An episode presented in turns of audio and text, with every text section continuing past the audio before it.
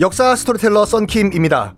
스포티파이 4 팟캐스터에 대해서 들어본 적 있으신가요? 팟캐스트를 가장 쉽고 빠르게 만들 수 있는 플랫폼입니다. 여러분도 저처럼 팟캐스트를 만드실 수 있습니다. 어렵지 않아요. 설명드릴게요. Spotify for Podcasters에서는 핸드폰이나 컴퓨터로 바로 팟캐스트를 녹음할 수 있는 제작 tool을 제공합니다. 배경음악, 전환 효과음, 그리고 자동으로 음질을 향상시키는 기능 등등 한 곳에서 녹음부터 편집까지 팟캐스트를 빠르고 쉽게 만들 수 있습니다.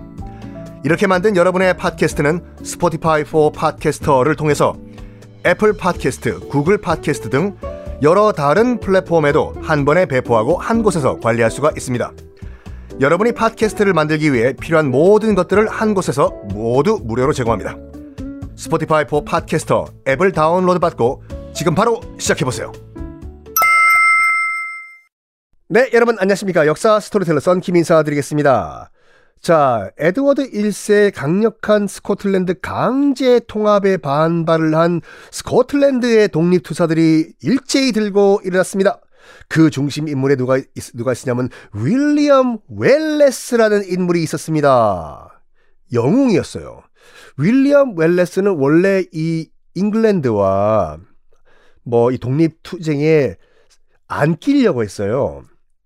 뭐 다른 옆집에 있는 뭐 리차드, 토마스, 뭐 로버트 다 독립 운동에 투, 이, 들어갔어도 이 윌리엄만큼은 난 됐고요. 난 집에서 그냥 와이프랑 잘 살겠습니다. 아 빠이빠이 빠이빠이 됐어요.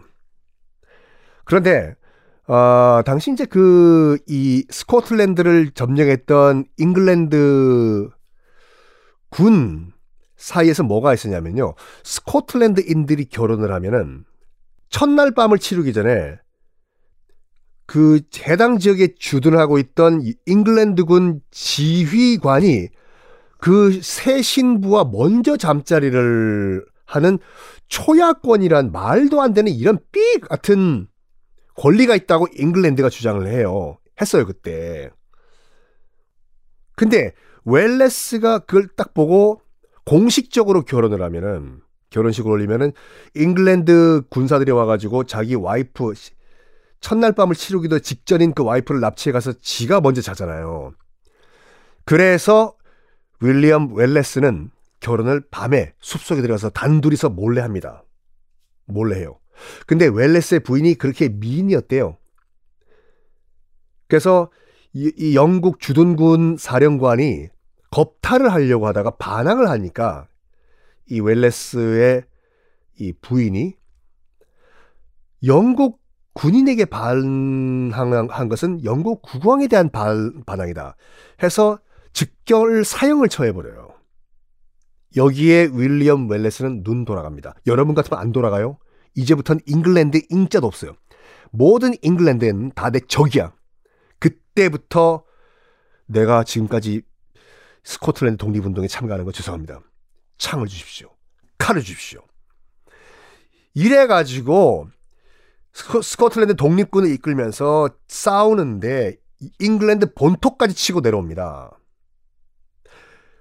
어, 이 월레스가 뭐라고 할까? 그 영국 입장에서 봤을 땐 스코틀랜드에서 스코틀랜드의 악마로 묘사가 됐어요. 그렇겠죠. 영국 입장에서 봤을 때는 어떻게 싸웠냐면요. 일단 객관적인 하드웨어는 윌리엄 월레스의 스코틀랜드 독립군이 딸려요. 이쪽은 정말 나무로 된 창 하나, 그 다음 맨몸인데 저쪽은 쇠로 된 갑옷을 입은 기마병, 말 타고 달리는 여러분 기마병이 얼마나 무서운 그런 그 무, 이 무장책이었냐면요. 어, 요즘으로 치면 이 하나 병사당 뭐가 뭐 어느 정도 비교되는지 아십니까? 탱크 아니에요? 사람 보병 한 명당 전투기 안 되었어요. 잽이 안 돼. 그런데도 연전 연승을 했어요. 윌리엄 웰레스는. 왜? 나무 바리케이트, 창 바리케이트요. 아, 이 영화 제목을 얘기하려고 하는 거 입이 근질근질해 죽겠는데 자, 숨어 있습니다. 윌리엄 웰레스의 스코틀랜드 독립군요. 바짝 엎드리고 있어요. 창을 나무로 된 창을 딱 땅에 숨기고 저쪽에서 여러분들 그 잉글랜드 군들이 말 타고 달려오겠죠. 따닥따닥 헤이 야 이런 스코틀랜드 양아치들 오합지들 너희들 다 죽었어. 잠깐만 기다려. 기다려. wait wait wait 바로 코앞에까지 기마병 말이 다가왔을 때 일제히 들어 하면서 앞을 날카롭게 깎은 나무 창을 들었어요. 당연히 말들이 다 찔리고 난리 났겠죠. 와르르 무너진 그때 영국의 그 잉글랜드 기마병 그때 쓰러지고 땅바닥에 떨어진 애들을 다 그때 칼로 찔른 거예요. 이 전술로 연전 연승을 합니다.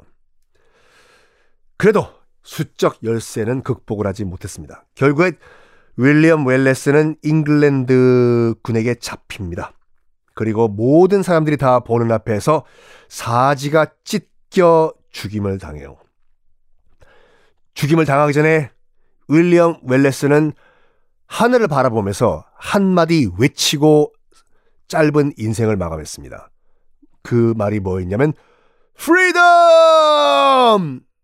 이었어요. 맞습니다. 영화 브레이브하트거든요. 브레이브하트의 그 멜 깁슨이 연기를 했던 그 캐릭터가 윌리엄 월레스예요.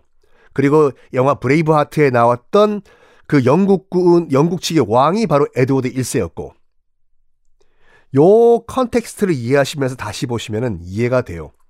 거기 보면요. 그 브레이브하트 보면은 영국 왕실인데 안에 있는 여자들은 다 프랑스 여자들이에요. 소피 마르소 나오잖아요. 아마 영화에서도 소피 마르소가 자기 프랑스어 쓸걸요? 고증을 위해 가지고. 얼마나 신났겠나요, 소피 마르소가. 그 어거지로 영어 안 써도 되고 자기 모국어를 써도 되니까 미스바 통한테 상황 요 그때 분위기가 외가댁들은 다 프랑스에서 수입이 된 상태이기 때문에 요거를 이해하시고 브레이브하트를 다시 보십시오. 그 제가 말씀드렸던 초야권 영국군 사령관이 새 신부를 먼저 자는 뭐 이거 말도 안 되는 거 참 그 고증 잘 된 영화예요. 꼭 한번 보시기 바랍니다. 자, 어쨌든 윌리엄 웰레스는 영국군에 잡힌 다음에 사지가 다 찢어 죽임을 당합니다. 그리고 어, 찢어진 몸들이 팔, 다리, 머리 이것들이 다 스코틀랜드 각지로 보내져요. 경고의 메시지예요. 너희들도 다시 한번 윌리엄 웰레스 같이 덤비면 사지가 다 찢긴 다음에 이렇게 각 지역으로 소금에 절여가지고 보내진다 이거예요. 근데 봐봐요. 이런 윌리엄 웰레스의 그 스토리가 스코틀랜드에 전해진 이후에 어이 무서워 무서워 난 더 이상 독립운동 안 할래 이걸까요? 아니죠. 미치는 거예요. 스코틀랜드 윌리엄 웰레스의 복수를 갚자, 원한을 갚자. 전국적으로 저항 운동이 일어납니다. 이거 어떻게 이어나갈까요? 다음 시간에 공부하겠습니다.